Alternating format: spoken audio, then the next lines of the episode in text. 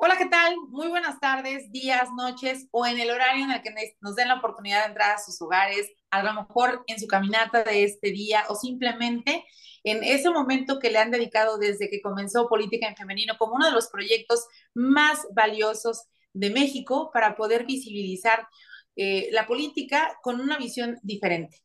Casualmente, en un momento tan importante, tan fuerte como se vive en México, que es precisamente el 8 de marzo, Cinco mujeres nos hemos reunido esta noche o este día para platicar un poco al respecto de un suceso que sin duda marca a México. Hoy nos falta una. Con la idea de nuestra queridísima Ara Molina, surgió precisamente Política en Femenino como una muestra de lo que las mujeres con diferentes visiones podríamos hacer para involucrar a más y darles voz y hacer que la política realmente fuera aterrizada y que la pudiéramos practicar en el día a día. Sin embargo, pues precisamente una de ellas, una de nosotras, eh, hoy no está. Y me refiero a Cecilia Monzón. Por ello, no solamente en honor a su legado hacemos este programa especial, sino también en México y en Puebla de manera, eh, de manera específica, se ha trabajado un enorme esfuerzo para poder declarar la ley Monzón como el principio de una nueva forma legislativa y obviamente eh, jurídica de respaldo para las mujeres que desafortunadamente fueron víctimas de feminicidio para que sus pequeños, por ningún motivo, queden en manos del feminicida. O incluso, aun cuando haya sido tentativa de feminicidio, no se le pueda quedar al padre, pues en este caso, la custodia o bueno, y la patria potestad de los pequeños. Eh, la semana pasada, lo decíamos así, la Cámara de Diputados aprobó precisamente por unanimidad la ley Monzón, que hoy queremos que se eh, turne precisamente a tema nacional, porque no es posible que después de una situación tan complicada que vivimos aquí en Puebla, bueno, pues todavía se le permita al padre, al feminicida, quedarse con la custodia de los niños. Para ello, tengo la oportunidad hoy de compartir con, ya les mencionaba, mujeres maravillosas que de manera eh, pues muy profesional se suman a este podcast. Soy su servidora Anabel García Morales, pero esta, en, en esta ocasión saludamos con muchísimo gusto, rapidísimo. Vero Rivera, Irma Sanginés, Saraí Ruiz y Araceli Morina, pero comenzamos a presentarnos y a saber precisamente por qué este 8M saldremos a las calles precisamente a seguir manifestándonos, porque no vamos a callar nuestras voces hasta que nunca, nunca más, sin nosotras y jamás nos vuelva a faltar una. ¿Cómo están? Hola, ¿qué tal? ¿Cómo están? Bienvenidas a todas. Es un gusto estar aquí con ustedes hablando de por qué marchamos. Y hoy, este, pues como estamos en alianza con la Red de Políticas Públicas, nos acompañan Irma y Vero.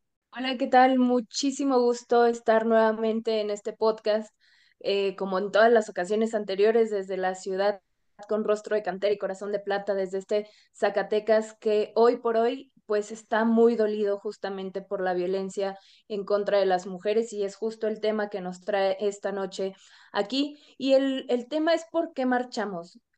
Creo que es muy importante saberlo, creo que todas las mujeres, ¿no? Lo decía Nuria Varela en una de sus, en una de sus publicaciones, que pues tenemos que ser feministas y que se nos note que somos feministas, no hay que tenerle miedo a decirlo en las calles, en las plazas, en las escuelas, en los trabajos, en nuestras casas, por supuesto, porque el feminismo nos ha traído hasta aquí.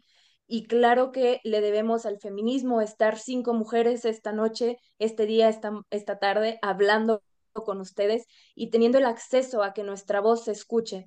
Y justamente, querida Anabel, pues tú tocas el tema de cómo el ruido que Cecilia Monzón empezó a hacer desde hace muchos años con su labor como abogada, activista y feminista, pues ese ruido siga siendo mucho eco en Puebla y claro que vamos a lograr que ese eco retumbe en todos los rincones de México porque ese ruido es el que nos mueve y porque esa rabia es el motor de esta revolución feminista.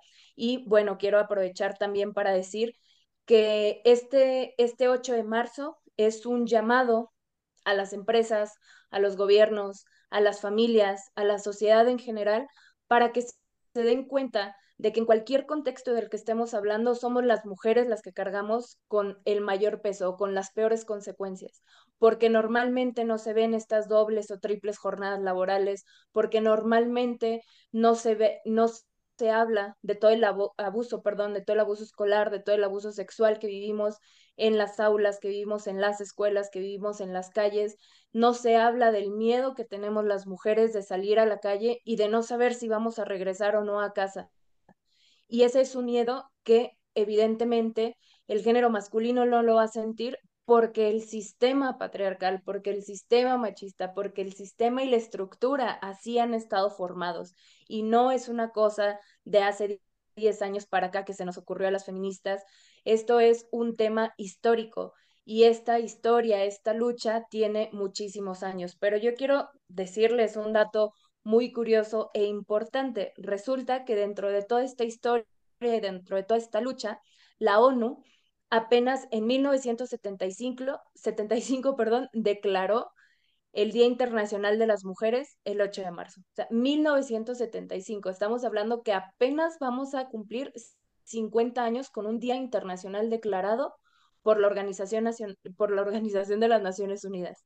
Entonces, imagínense de lo que estamos hablando. Claro que esta lucha tiene muchos años. La lucha feminista, la lucha por los derechos de las mujeres, las olas feministas tienen muchos años, desde 1900, 1890 más o menos, en diferentes puntos del mundo, empezando por supuesto en Inglaterra, empezando en Estados Unidos, en Dinamarca, pero qué curioso, ¿no? Que apenas vamos a tener 50 años de declarado un Día Internacional de las Mujeres.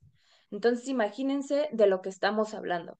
Y, por supuesto, ya para, para pasarle la voz a, a mi querida Irma, pues decirles que a todas las organizaciones, instituciones gubernamentales, partidos políticos que pretenden sumarse a estos lemas, a estas consignas, en señal, y lo digo entre comillas, de un apoyo a esta lucha, pues más, que salgan con sus eslogan de que nos quieren vivas, porque es mentira que nos quieren vivas, porque nos damos cuenta cuando nos violan o cuando nos abusan y luego resulta que nosotras somos las culpables nos damos cuenta en los medios de comunicación que no se cansan de sexualizar los cuerpos de las mujeres, porque es mentira que nos quieren vivas, porque esas famosas dos sublinguales cada cuatro horas quedan todavía en la clandestinidad, porque salimos a la calle con temor, porque es una farsa que nos quieren vivas por la indolencia ante el incremento desmedido de feminicidios y que son cada vez más crueles. Entonces, este es un llamado a todas las autoridades sea cual sea el rubro o el ámbito en el que se manejan, que más que salgan con su eslogan, que más que moños morados, queremos acciones concretas y queremos que la violencia termine. Y son exactamente esas instituciones las que deben ser las encargadas de que las políticas públicas, de que las acciones estén encaminadas a disminuir la violencia en contra de las mujeres y de las niñas. Definitivamente, definitivamente, pero yo creo que una de las cosas que deberíamos de considerar hoy en día es que el discurso deje de ser eso, ¿no? Que la aplicación de la política pública, que la aplicación incluso hasta de las alertas de género que se han dado en algunos municipios, por ejemplo, en Puebla, cuando se declararon 50, que ya eh, las autoridades gubernamentales han dicho que esto no va a servir de nada y tienen que redireccionar la estrategia, pues se haga. Y que en algún momento en el que incluso un eh, delito se cometa un feminicidio, en verdad se aplique la ley. Tristemente hemos visto cómo las madres son las buscadoras. Las madres son las que a veces tienen que dejar sus trabajos, deben dejar todo lo que hacen con sus propios recursos, estar buscando a sus víctimas, tener un listado de pruebas y aún así con eso las carpetas de investigación no avanzan. Entonces, creo que del dicho al hecho, como se dice por ahí, hay demasiado trecho que todavía eh, nos lastima a todas y a todas, y entonces es lo que queremos hacer a través de esta marcha. No queremos salir a simplemente eh, decir, bueno, se ha hecho una moda y que la gente por sacarse la foto diga, ay, estoy dentro del contexto. No, no, no. Que de verdad este eco se vea en la realidad, a lo mejor no en un 8 de marzo, pero sí en un 16 de septiembre o en, o en un 13 de julio o en un 2 de noviembre o en un 11 eh, de de, del día que sea, para que cualquier día que desafortunadamente una ya no esté, salgamos todas a buscarla. Y bueno, pues como ya les decía, no estamos solas. Me da muchísimo gusto saludar a Irma San Ginés. A ver, adelante con tu, con tu opinión, que es muy valiosa también. Muchas gracias, Anabel, Verónica, Ara, por el espacio y la invitación de siempre. Saraí, mucho gusto. Bueno, yo primero también pronunciarme en memoria de Ceci. Estamos a un año casi de, cumplir em, pues su ausencia, su asesinato cruel. Y bueno, pues aquí estamos recordándola y seguiremos recordándola. Y además, pues también eh, celebrando este primer paso, ¿no? Con, con la ley Monzón en Puebla. Eh, falta mucho, pero bueno, es, es lo mínimo que se puede ir haciendo en, en su memoria. Entonces, bueno, quisiera nada más comenzar con eso. Y bueno, pues eh, justamente estaba pensando en todo esto que, que se estaba planteando por parte de Vero y pensaba también en el, en el nombre de, de este espacio, ¿no? De este podcast, que es Política en Femenino. Y, mm, y lo que implica salir a las calles el 8 de marzo, que al final de cuentas es salir a tomar el espacio público, hacerlo político, apropiárnoslos. Y si bien em, yo, yo no podría esperar que todas las personas que salen o que vamos a salir a marchar, esperemos la mayoría podamos hacerlo, eh, y eso ya también lo iremos tocando, ¿no? En condiciones de... de seguridad pues, de seguridad y también de, de permiso, por así decirlo, ¿no? De posibilidad, digamos, eh, en nuestros trabajos y en nuestros espacios y, y también tomando en cuenta pues todo lo que implica eh, pues el sistema de cuidados en los que muchos en muchas de nosotras también estamos inmersas, ¿no? Entonces, bueno, ojalá que cada vez más 8 de marzo y en más espacios de tomar las calles y tomar los espacios públicos, estemos en posibilidad de hacerlo las personas que así lo deseemos. Entonces, bueno, eh, pensando en eso, em, esto de no, no podría esperar necesariamente que todas las personas que salgamos este 8 de marzo em, tomemos acción política necesariamente sobre, sobre los distintos puntos que nos afectan o que nos involucran, pero sí creo que, que al menos hay algunas a las que sí nos, sí nos invita y que el propósito sí es político. O sea, más allá de si el solo hecho en sí de que podamos salir, es que de verdad el solo hecho en sí de que podamos salir a las calles ya es, es un acto político, esté consciente o no de, de lo que eso implica. Entonces, eh, ojalá cada vez más mujeres de las que van saliendo y de las que tienen esa posibilidad de salir, pues vayan haciendo ese ejercicio político de abrazar sus derechos y exigirlos, ¿no? Y justo yo creo que va en ese sentido la marcha del 8 de marzo. Em, por un lado, pues recordar todo lo ganado, pero sobre todo también poner énfasis en todo lo que falta, ¿no? Y lo que falta es mucho, y no solo en términos de derechos, sino en términos de, hasta de, de enfoque, ¿no? Justamente este enfoque de género, este enfoque feminista en la creación de políticas públicas, en cómo vivimos la cultura, en cómo vivimos nuestros espacios eh, privados y públicos y por supuesto políticos. Entonces, bueno, pues eso, ese sería como mi deseo y este es como, como mi reflexión. Y también pensando hace unos días em, de, de, de qué implicaba nos hacían un ejercicio hace unos días de cómo soñábamos un 8 de marzo, ¿no? Cómo nos imaginábamos en el, digamos, en, en, el deseo un 8 de marzo. Y, y bueno, fue, fue un ejercicio muy rico en el que participaron muchas mujeres y fue, fue también interesante desde esta pluralidad como la suma de todas las voces y la suma de todos los puntos de vista y, y lo que cada una fue poniendo sobre la mesa, por ejemplo, hubo quienes hablaban de, bueno, yo me imagino un 8 de marzo en donde todas las mujeres que aspiramos a, a espacios de, de, toma de decisiones en, en la política, podamos hacerlo, ¿no? Y yo digo, bueno, pues sí, totalmente, ojalá que todas las mujeres en algún momento, los 8 de marzo, celebremos que, podamos que, nos, que nos podemos desarrollar plenamente en todos los espacios, independientemente de, del que se trate, ¿no?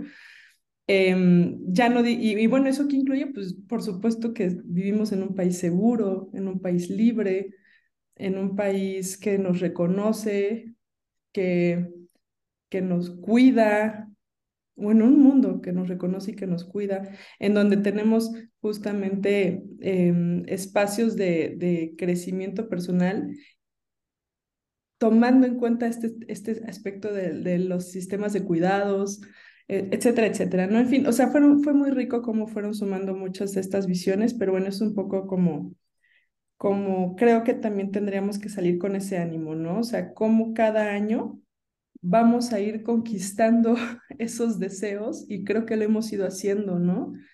Eh, desde ese 1975 que decía Vero, ¿no? Que se declara el Día Internacional de la Mujer. Bueno, yo creo que año con año se han ido conquistando y aún así, ¿cómo nos falta, ¿no? Definitivamente. Muchísimas gracias, Irma.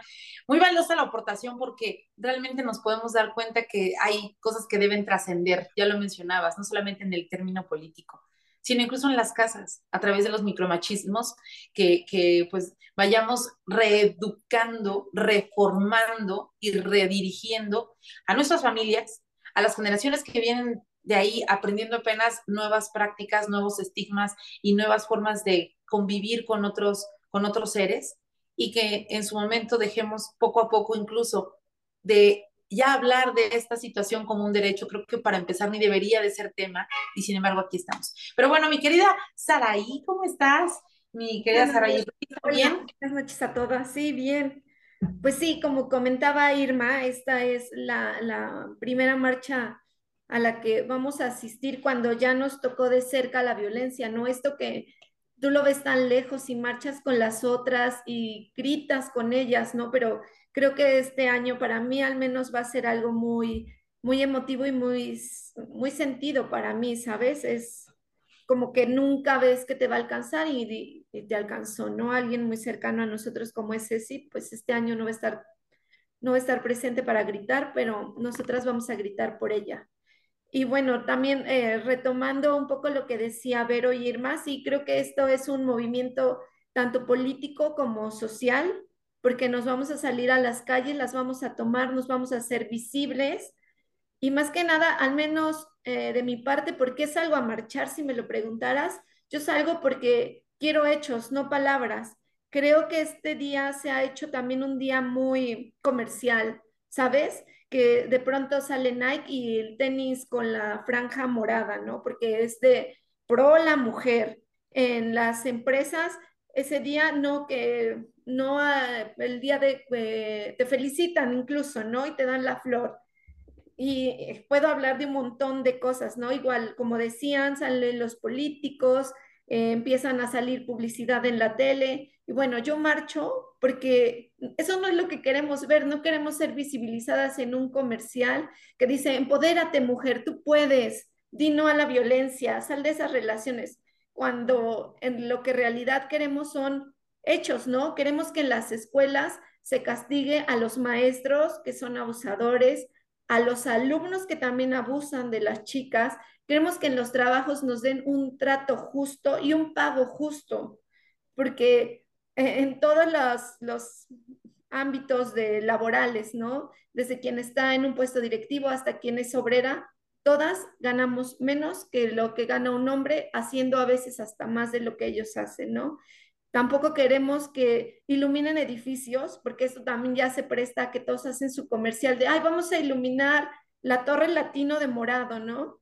No, queremos que las instituciones cumplan su trabajo, que hagan las investigaciones pertinentes, que se hagan políticas públicas, como decía Irma, que de verdad hagan que se haga justicia para nosotras. Eh, es por lo que yo marcho, ¿no? Estamos hartas de ver esos comerciales, de que se vuelva algo capitalista este día.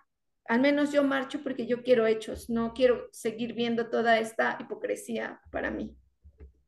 Definitivamente, yo creo que todas coincidimos en eso y por eso saldremos a las calles y por eso levantaremos la voz y, y, bueno, pues quien también lo ha hecho desde hace mucho tiempo en cualquier oportunidad.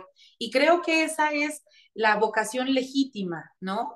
Eh, es Ara Molina, a quien yo creo que en este momento le, cedemos la palabra porque, pues, el hecho de construirla, insisto, todos los días, con cualquier elemento que tengas a tu alrededor, a través de este podcast, a través de cursos, a través de pláticas, a través de participaciones en foros mundiales. Entonces, creo que eh, eso es construir realmente un escenario diferente para todas, porque el no soltar tu bandera en cualquiera que sea tu escenario es lo que verdaderamente creo que nos inspira al resto a decir, hey, sí es cierto, no estás sola. A ver, mi querida Ara.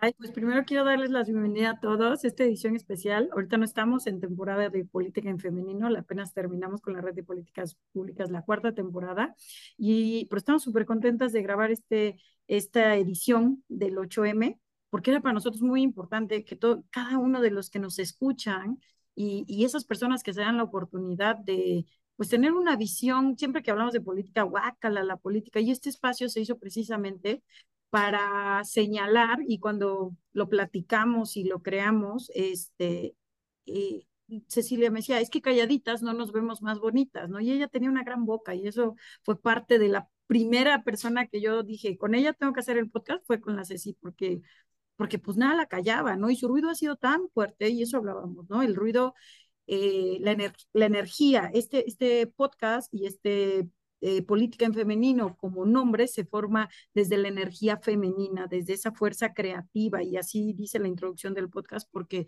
porque es verdad, la energía femenina es una energía que crea y nosotros queríamos crear una nueva visión de la política, quería eh, esa fue nuestra intención, nunca pensamos ni nunca nos imaginamos que hoy íbamos a estar hablando eh, de la ausencia de Cecilia. Es un, la ley Monzón, como dicen, es un gran logro, pero no debería existir, ¿no? Ojalá y no existiera, porque nosotros amábamos a Cecilia. Yo amo a cada una de las mujeres que están aquí. Son mi tribu, no son solamente cualquier mujer. Yo no, yo, yo este espacio para mí es muy sagrado, porque, porque no se puede escuchar. Tú me puedes estar escuchando, pero para mí aquí estoy en un espacio seguro, ¿no? Y eso es lo que hacemos en las marchas. En las marchas nos arropamos entre nosotras y encontramos en el espacio público que nos ha sido negado históricamente el espacio seguro. Me encanta lo que dice Saraí, lo que menciona Irma en relación a esto, ¿no? Y lo que menciona Vero también, cada una dentro de sus entornos, de sus, dentro de sus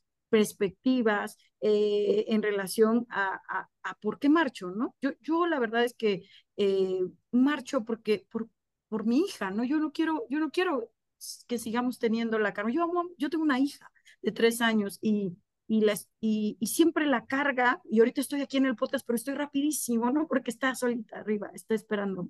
Entonces, este, de verdad, lo comparto así, este, espacio es tan íntimo y tan chismoso que saben todos de nuestras vidas, porque la verdad es que nos hemos mantenido, no solamente hablando de política, también compartiendo nuestras, nuestra propia existencia, porque las mujeres tenemos una existencia que está dentro de un sistema que nos lleva a, a que hablar nos dé miedo, participar en política nos dé miedo. Me encantó la pregunta de Irma donde dice, ¿cómo esperas que sea un 8M? Porque me hizo reflexionar, o sea, la hiciste, yo creo que eso va a hacer que la audiencia lo reflexione, ¿no? Porque yo todo el tiempo me quedé pensando, pues ojalá y no sea, ojalá y pueda salir sin la preocupación de dónde dejo a, mi hija.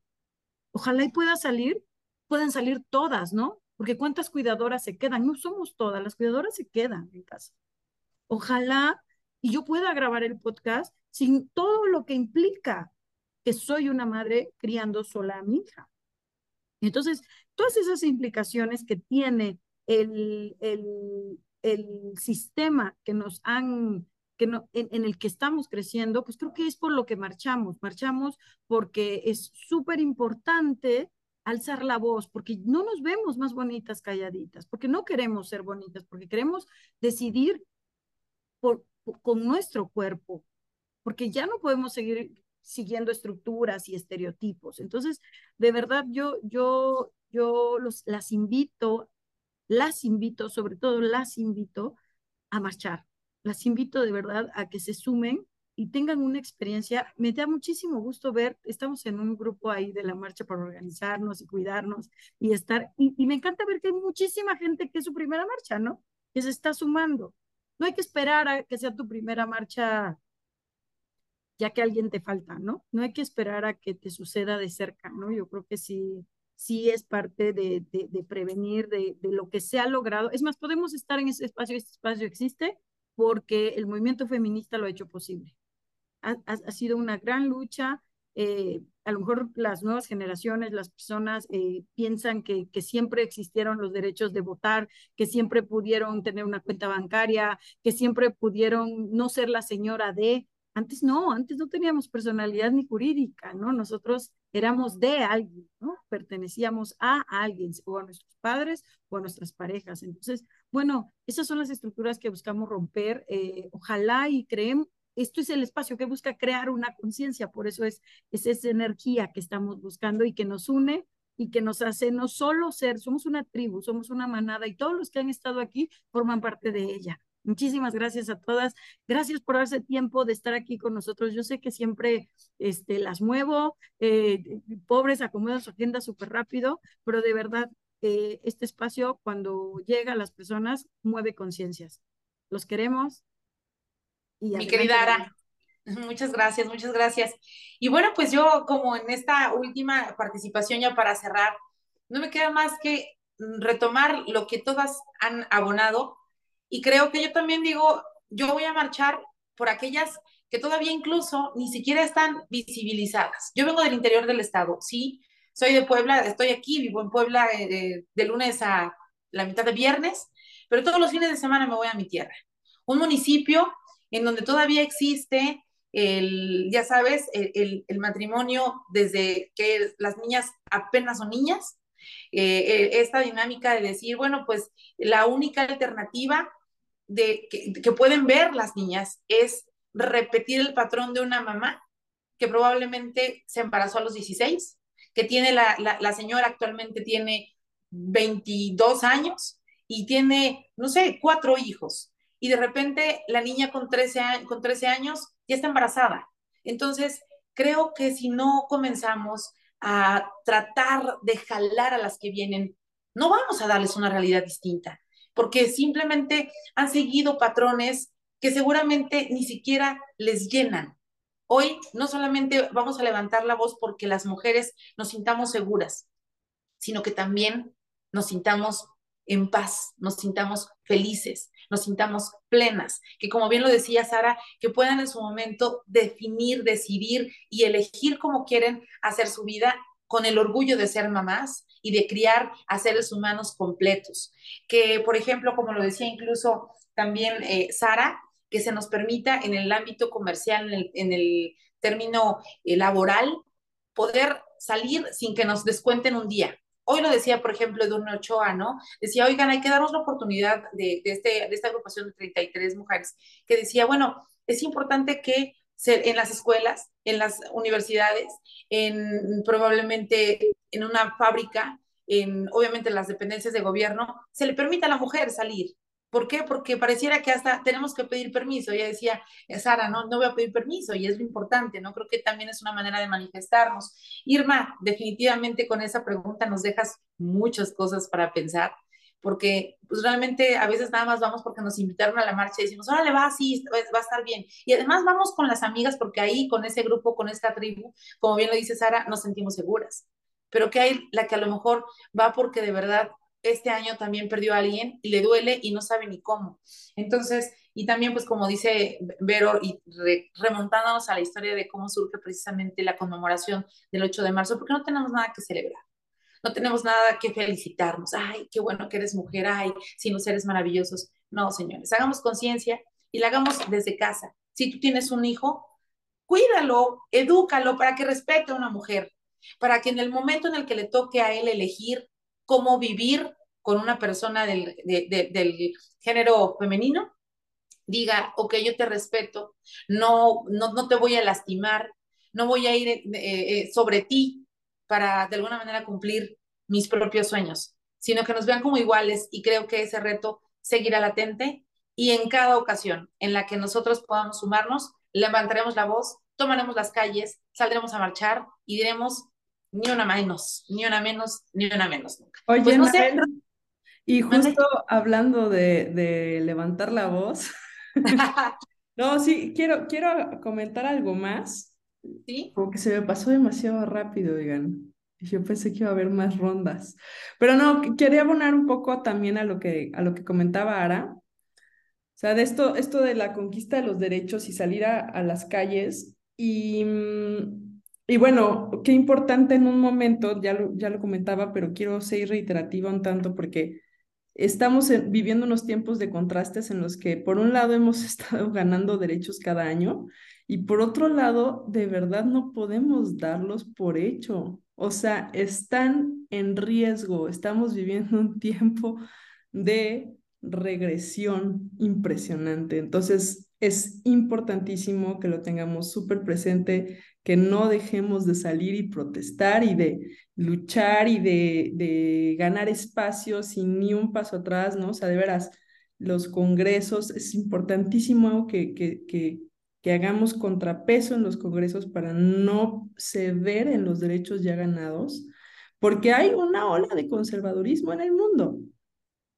y, y que es hasta un tanto fascista o bastante fascista y, y en algún momento nos va a empezar a llegar cada vez más, espero que no, pero todo apunta a que sí. Entonces, de verdad sí tenemos que estar muy atentas para que, para que podamos atrincherarnos y, y seguir defendiendo lo que es nuestro y ganando aún más, ¿no?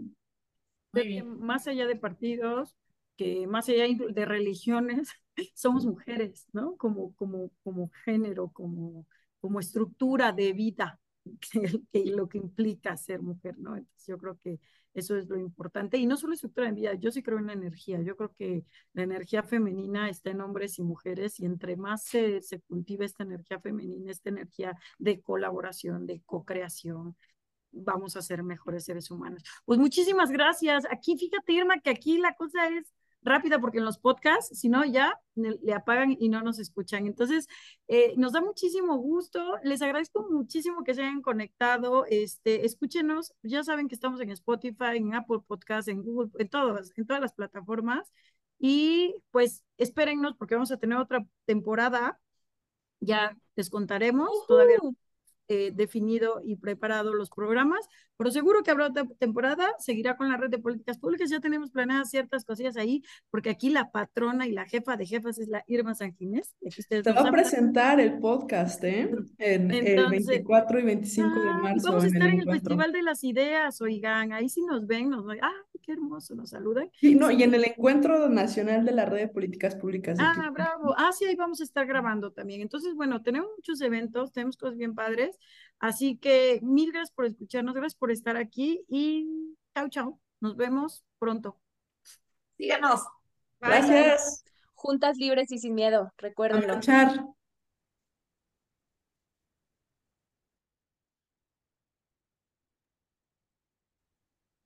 Que ya podemos hablar. ¿Tienes apagado tu o qué y pedo? sigues grabando.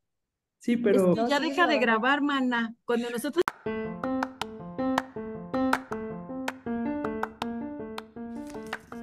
Fue Política en Femenino Podcast, en colaboración con la Red de Políticas Públicas de Quibernus. Mi nombre es Araceli Molina y espero que nos sigan en nuestras redes sociales, arroba política en femenino, arroba red de políticas públicas y arroba Quibernus.